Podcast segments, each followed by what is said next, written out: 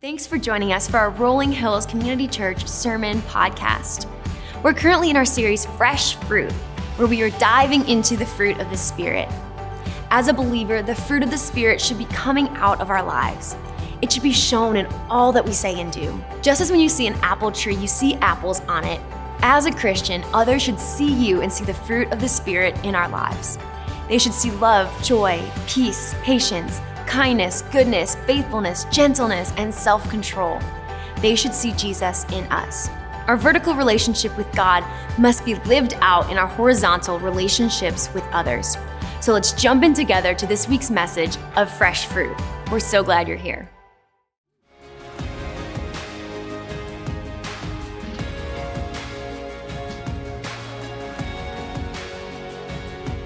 My name's Ethan Neiman. This is my wife, Abby.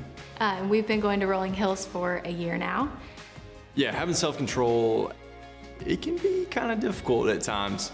Uh, one funny story that comes to mind is actually the day that uh, our daughter's name is Evie, the day that we dedicated Evie at church. And Evie had, had to change her diaper. As I'm changing her diaper, uh, she starts to go to the bathroom again.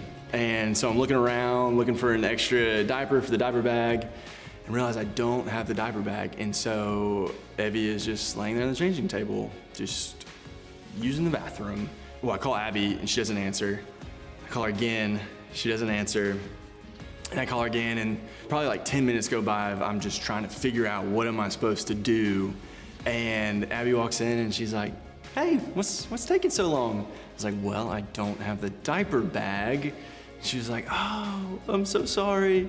And so in that moment, it was like, I can't control this situation, uh, and so self-control in that, but then also not to be upset with Abby who just accidentally took the diaper bag. Then I had to have self control not to get upset with him for letting her Yeah. pee all over herself. Okay, didn't have an extra diaper. We made it though. We did. Nobody knew. Now everybody knows. Yep. yeah, I think self control is part of God's plan because when we think about the world, it's broken, and our initial response to people and situations is not what it should be oftentimes. And I think we feel things really strongly and we think that's right, but when we pause and look to Jesus to see how he would respond, oftentimes it's not the way that we would have done it. And so using that self control makes us stop and think, okay, how would Jesus want me to respond to this person, to this situation? Um, and like Ethan said, by using that as a tool, by using self control, it makes us more like Jesus and it helps us love people better.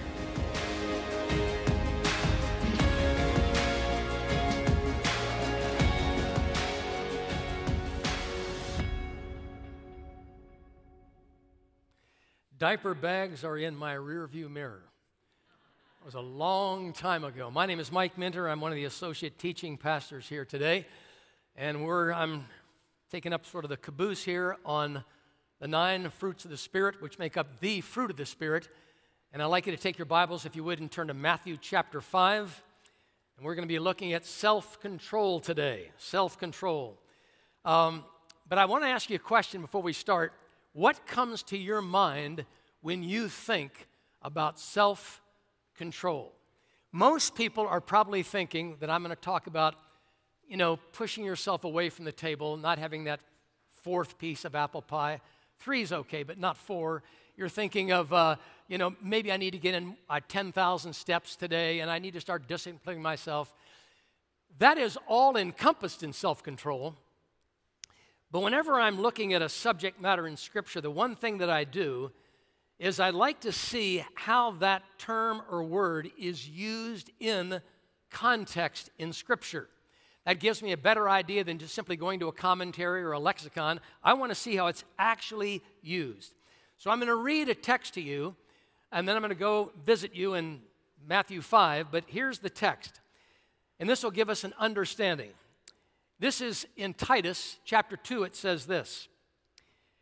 Verse 11 For the grace of God that brings salvation has appeared to all men, teaching us to say no, that's self control, to ungodliness and worldly passions, and to live self controlled, upright, and godly lives in this present age, while we wait for the blessed hope, the glorious appearing of our great God and Savior, Jesus Christ, who gave himself up to redeem us from all wickedness and purity for himself, a people that are his very own, eager to do what is good.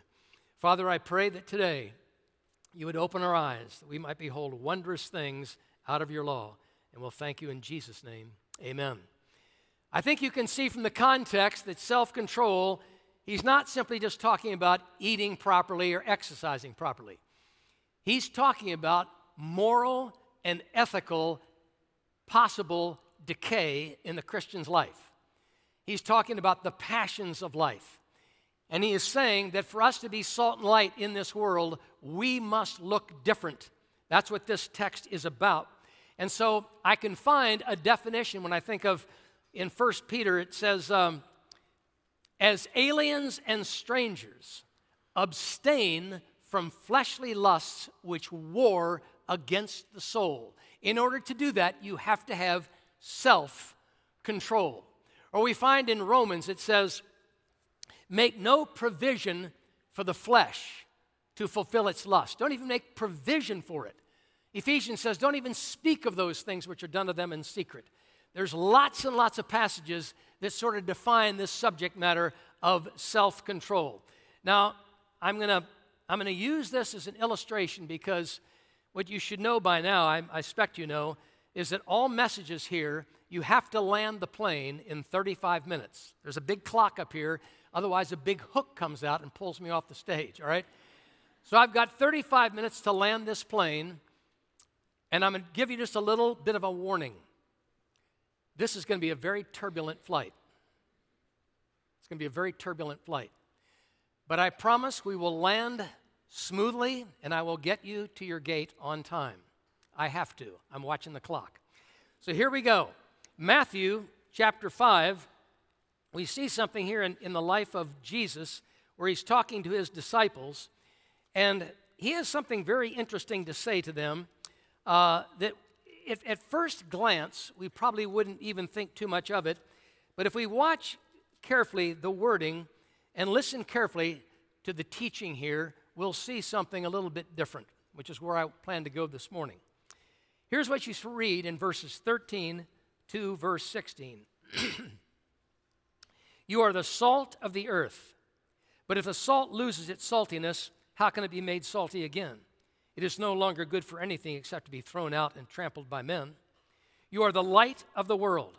A city on a hill cannot be hidden. Neither do people light a lamp and put it under a bowl. Instead, they put it on a stand, and it gives light to everyone in the house. In the same way, let your light shine before men, that they may see your good deeds and praise your Father, which is in heaven. What does this have to do with self control. Absolutely everything. And I'll tell you why.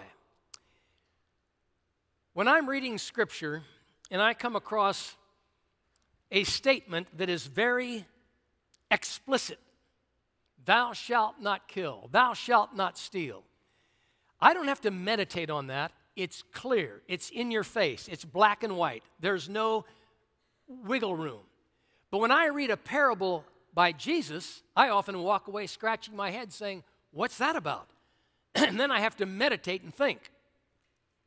Right here in this statement, that you are the salt of the earth, the light of the world, that is, that is not an explicit statement, it is something that's implicit. There's an implication here as to what this means.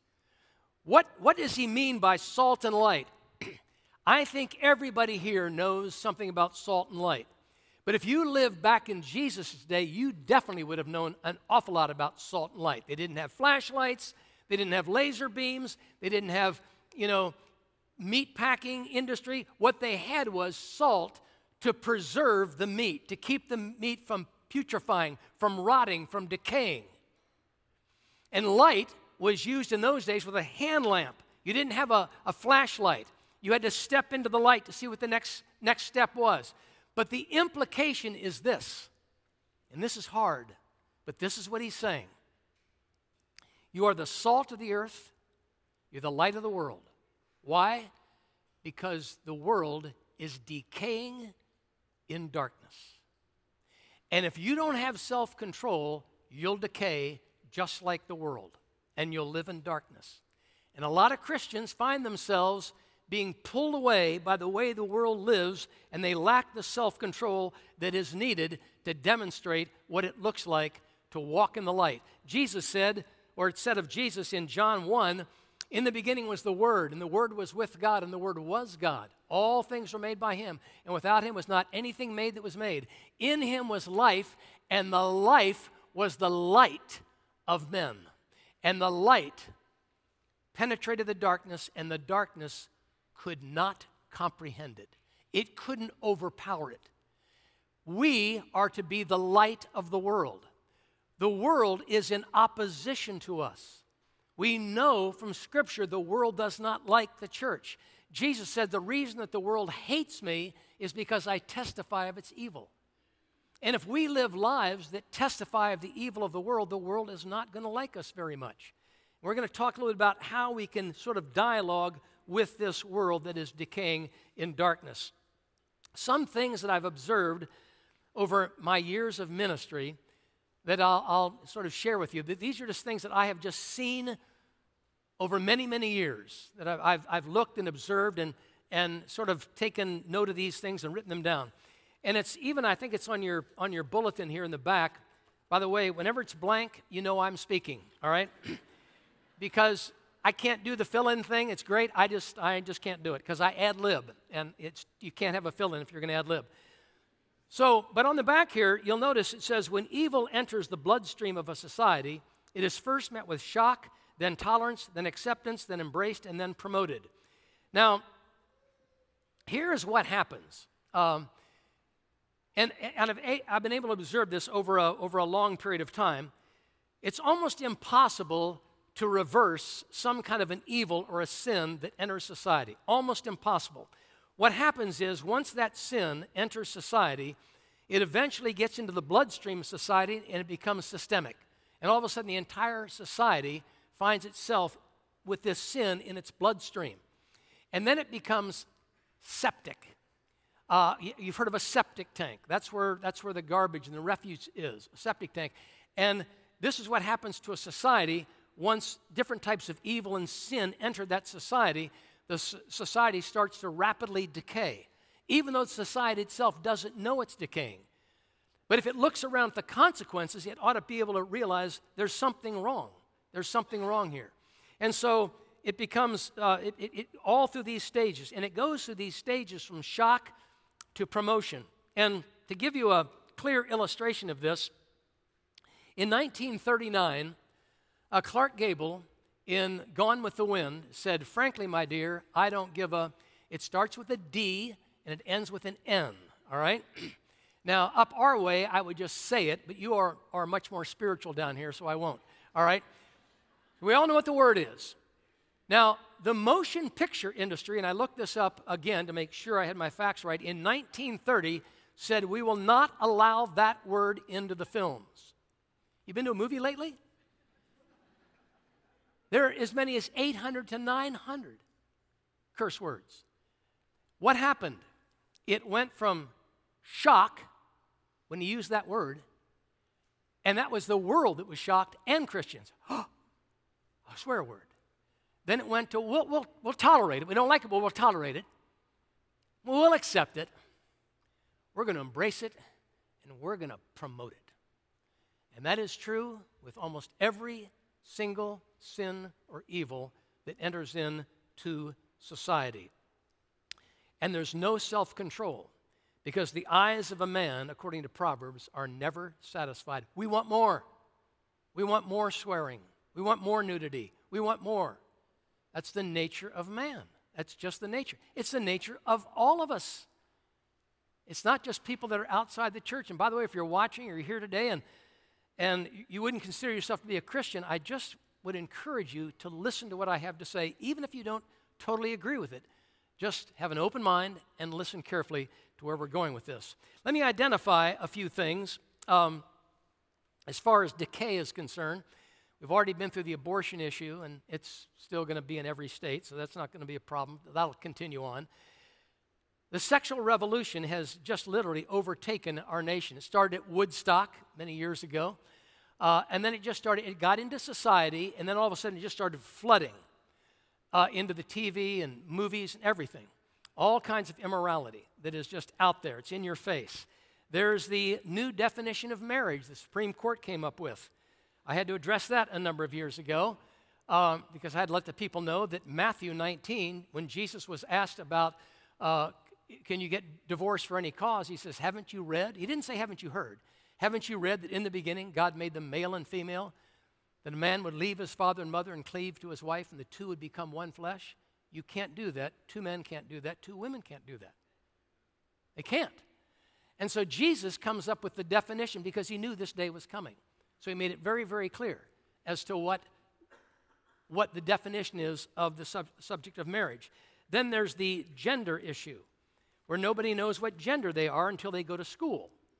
I was just up our way. I talked to three different school teachers, and I've talked to one down here, and many of them are saying kids that are five and six years old are being told, You don't know whether you're a boy or a girl.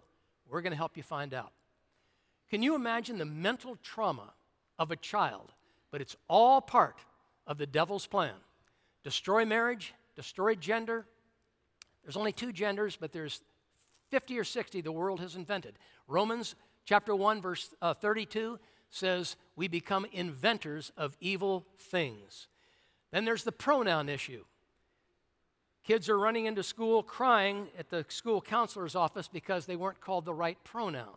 They want to be called they. We had a guy up our way in Northern Virginia got himself in a lot of hot, hot water because a girl came in and said, My name is no longer Georgie, it's George.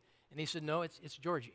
He refused to call her by her actual name and gender, and he was dismissed from school. It was, it was, it took months to solve this thing with the school board. Hundreds of people were coming out to these meetings. People fist fighting, yelling, and screaming. Who would have dreamt this day would come? But it's here because the world is decaying in darkness. Now, I've been told that there's a flight up ahead, they just notified me that the next thing that we're going to be looking at, we might lose some cabin pressure. So if the masks drop, just make sure that you put it on and take care of the person next to you. Videos. videos. Um, there's nothing wrong with video games, nothing wrong at all, as long as you have self control and you don't play them eight hours a day. And if any of you are on your videos right now, video games, just turn them off and listen to what I have to say, all right? listen, our church, I used to walk by and I could see people, you know, playing games. I At any rate, uh, I like to, to do Wordle. That's not a video game because I, I don't, can't move my hands fast enough to play a video game. But at any rate, video games I suspect are fine as long as they're clean and not horribly violent or immoral, but not nine hours a day or eight hours a day. This, we just blend in with the culture and we lose vital time to read, to learn, to be with other people, to socialize, to grow in, in our lives. Sure, we can have fun. The Bible says God has given us all things freely to enjoy. Another thing that's taken place in our society is living together. People just live together. So we've got things we watch, people living together, pronouns, all these different things. Psalm 101, listen carefully to this. What would this do to all of us? Psalm 101, verse 3 says, I will set no evil thing before my eyes. How much Netflix entertainment would be removed from the Christian life if we believe that verse. But if we don't believe that verse, we have no self control and we blend right in with society. And Pew Research and Barna Research says they've looked at the Christian life, and Christians are no different than the world. That's a shame. That's a shame. When the world, when, they, when, when the world is looking at Christians and saying, you guys aren't salt and light, you're hypocrites. Unfortunately, that's what they, that, that's what they often call us. Um, when we lack self control, we don't have the salt and light to penetrate. People in our lives, without us carrying signs or yelling and screaming at the world, just our lives itself People ought to be able to taste the salt when they're around us. They ought to feel the heat from the light that is within us without us saying much. Eventually, you do have to share the gospel. They're not going to become believers by just looking at our lives. But there's opportunity, that, that, that lends the, the opportunity for us to be able to share the good news of the gospel. You know, it's interesting. Lot in the Old Testament, he goes into a city, Sodom, and the city changed Lot. Paul goes into Corinth, and Paul changes Corinth. That's salt and light. Was he given a hard time? You bet he was. Do you know that when the gospel goes forward, it impacts the finances of a community or a nation? Did you know that? If you're going back and you're looking at the book of Acts, you'll find several places in the book of Acts, or at least two that I can think of, where people got very upset because the gospel was spreading and it was taking them away from their immoral and lack of ethical deeds in business practices. And they wanted Paul out of the city, they wanted the gospel out. The gospel impacts a nation. A nation doesn't rise and fall on its economy, it rises and falls on its morality, and its morality dictates its economy. That's another message for another time. But I've been, I've been watching this, and I can tell you, I've seen enough through the years to see what is taking place here. So, are we changing the culture, or is the culture changing us? Salt and light. Salt and light will change the narrative. Now, I want to say something about the narrative. The cultural narrative, and this is hard, but it's true. The cultural narrative today in the media and in the world is this Christians are narrow minded, hateful, intolerant bigots living on the wrong side of history. You ever heard that before? Sure, you have. It's a lie. It's an absolute lie from the pit. But Satan is a liar and the father of it. So you can expect the world to see that. And some of it, they look at it and they go, I don't see any salt and light, therefore I see you as a hypocrite. We have to change the narrative. And by changing the narrative isn't yelling and screaming and walking around with sandwich boards and signs and everything else telling everybody they're all doomed. That's not going to change the narrative. Changing the narrative is salt and light. Salt and light are not noisy. They don't make a lot of noise, all right? Salt and light is a life, a life of self control before a world that lacks self control. Before a world that, that the eyes of a man are never satisfied and just wants everything it can possibly want. And so, for us to change the narrative, there's some things that have to happen. Number one, if we are loving before our neighbors that see things very differently than maybe we do, they need to know that love is not to be construed as agreement, and disagreement is not to be construed as hate. Did you hear that? Love is not to be construed as agreement. I can disagree with somebody but still love them. For God so loved the world, but he sure disagrees with the world. And disagreement doesn't mean hate. About, oh, I don't know how many years ago, probably four or five years back, I gave a series of messages in our church called The Gospel and Sexuality. And I made several weeks advance announcement because I knew we would have a lot of people that would come in that are in total disagreement. I knew we'd have people that are in the LGBT community and so on. And here's how I opened it I said, I don't know where you are, whether you're straight or gay. I want you to know something. Every single person in this sanctuary, everyone is in the same boat. Everybody through the line of Adam, and that's all of us, are broken emotionally, physically, mentally, spiritually, and sexually. Everyone. Straight people are broken sexually, gay people are broken sexually. So welcome. And then I went in and I explained what the gospel had to say about marriage and about gender and all those things. And I was shocked. I didn't get any flack. I think one of the reasons was is that I told the people that would have disagreed with us, I said, listen, if you happen to be gay and you disagree with our view, I want you to know something. If you can't pay your rent or your mortgage, would you call the church? We'd love to help out because we don't hate you. We love you. And if you're ever sick, would you call the church and try to get a hold of me? I'll be the first person to visit you in the hospital. Why? Because I love you. I love you. I don't, just because I disagree with you doesn't mean I don't love you. And that opens dialogue.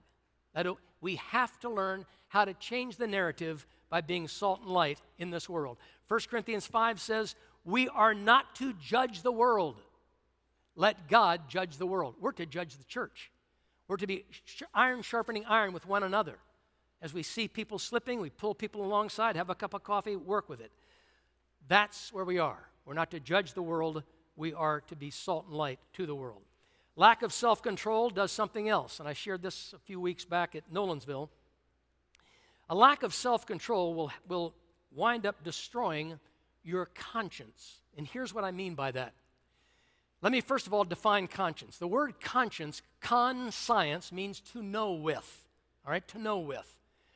God has given everybody a conscience. Your conscience, according to Romans, either accuses or excuses you.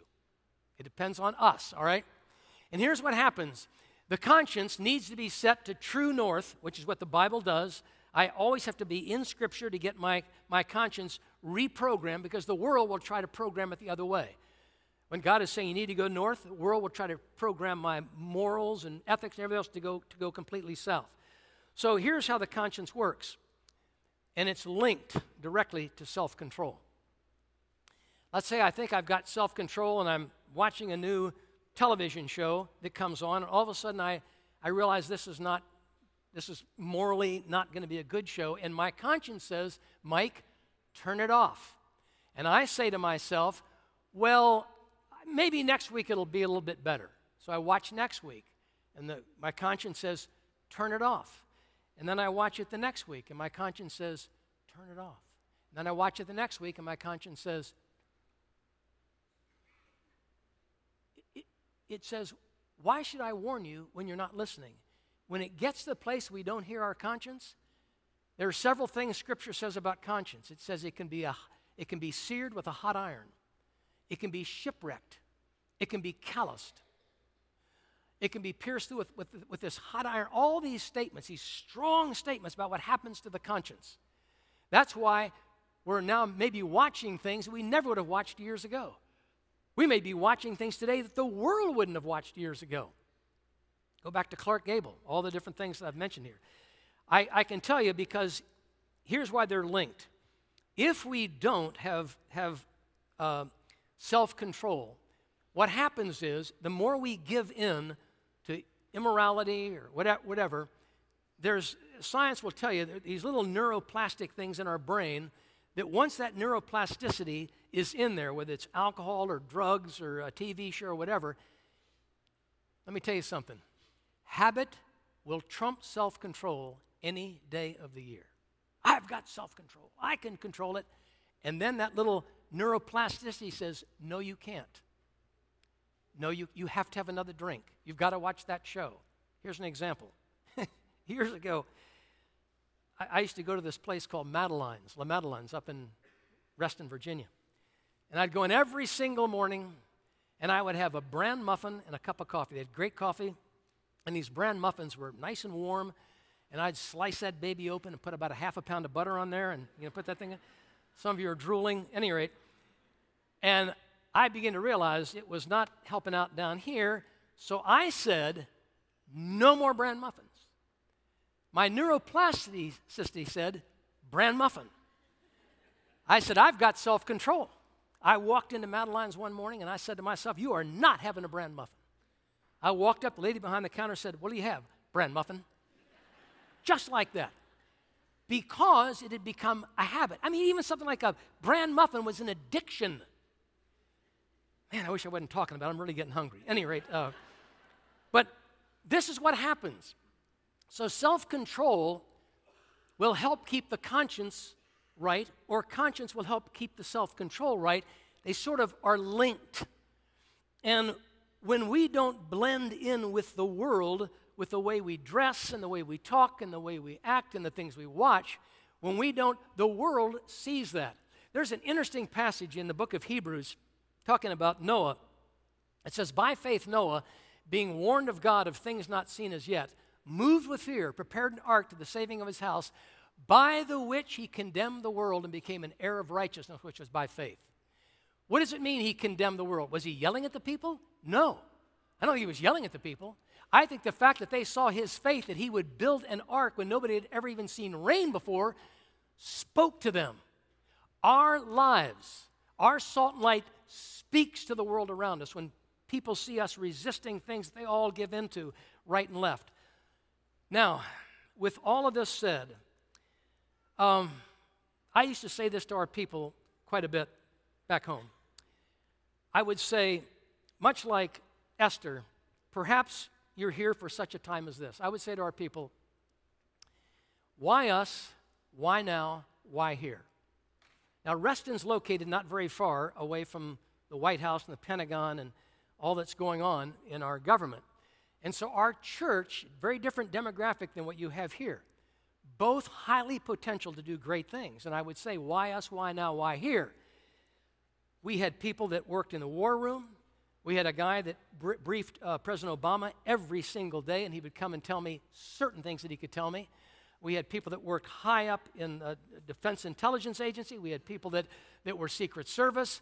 I could find out all kinds of things after the service by talking to those people. And I said, To much is given, much is required. You are responsible for what you've been given.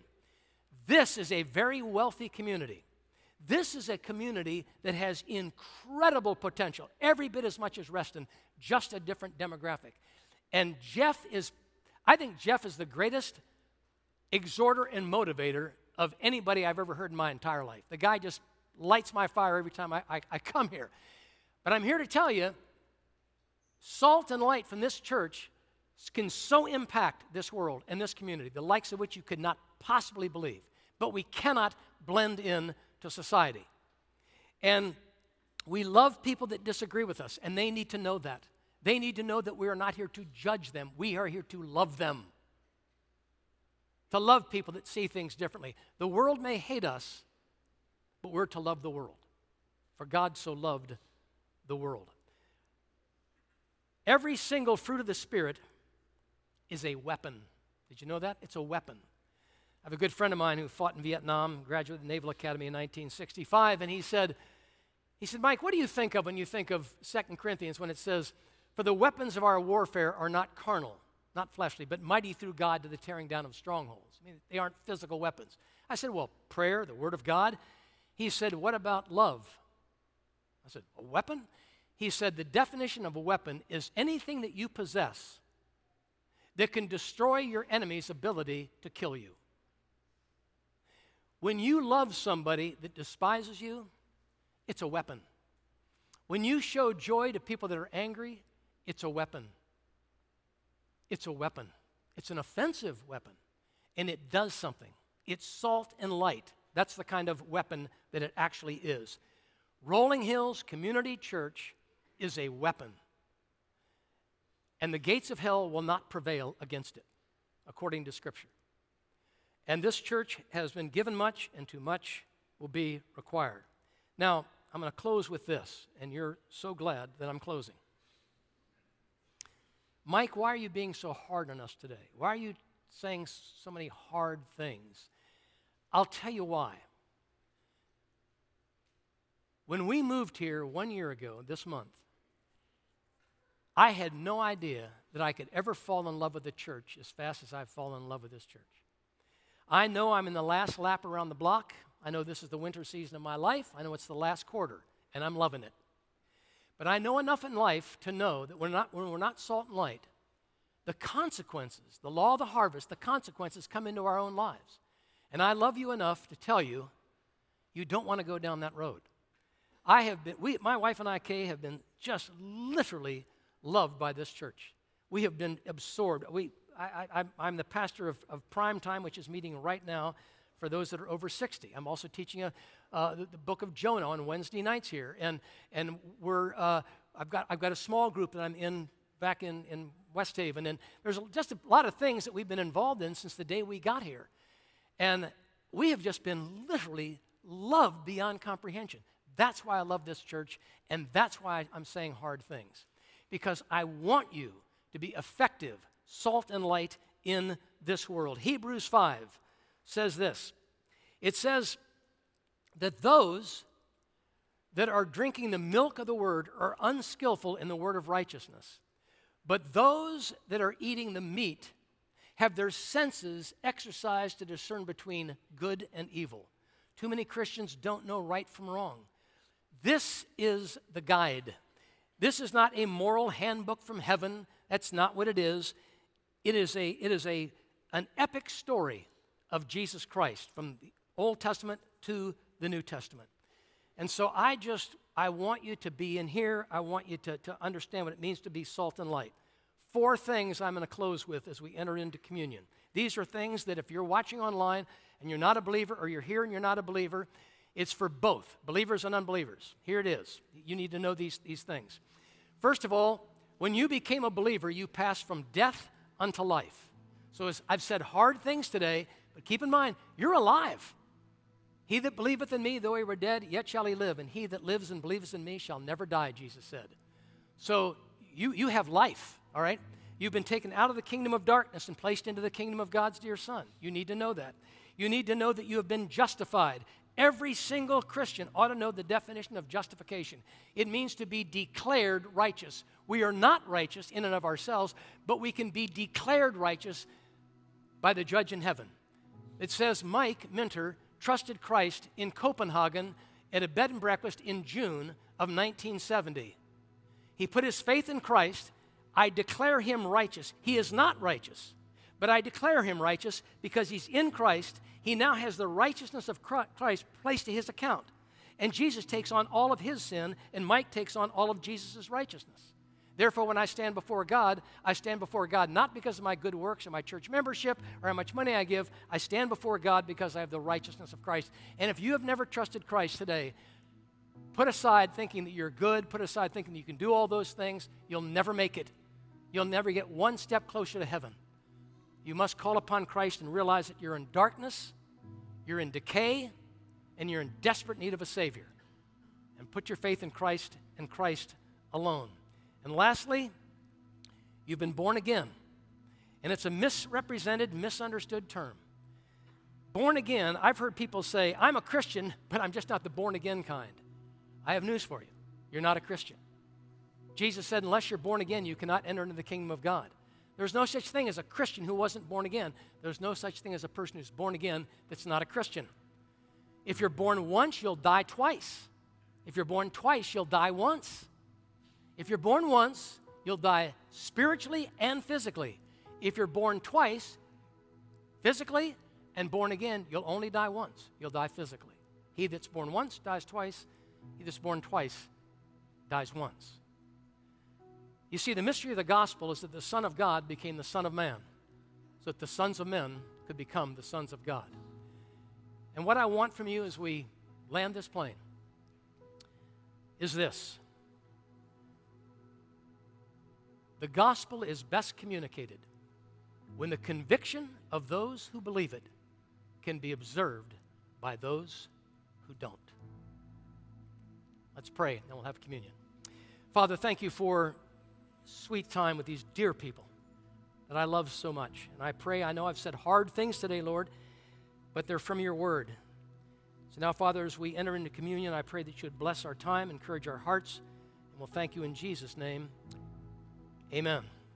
You take your elements here and take out, first of all, the, the bread.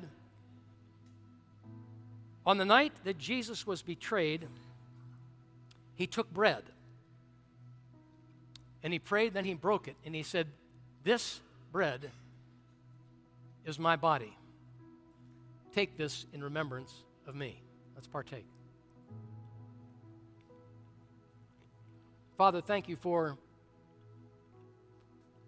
your broken body, what we deserve that you took on. And now, Father, I just thank you for the great privilege of being able to come before you in communion. Well, thank you in Jesus' name. Amen. In like manner, he took the cup and he said, This is the cup of the new covenant in my blood. For as often as you Eat this bread and drink this cup. You do show the Lord's death until he comes.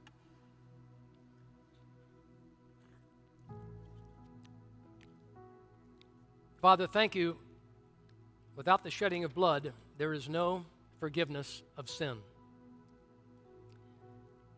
And Lord, I thank you for the people that have come out today. We know that many are traveling, and I pray that any who are watching online or here that have never trusted Christ, today would be the day that they would pass from death unto life by putting their faith in Christ and Christ alone.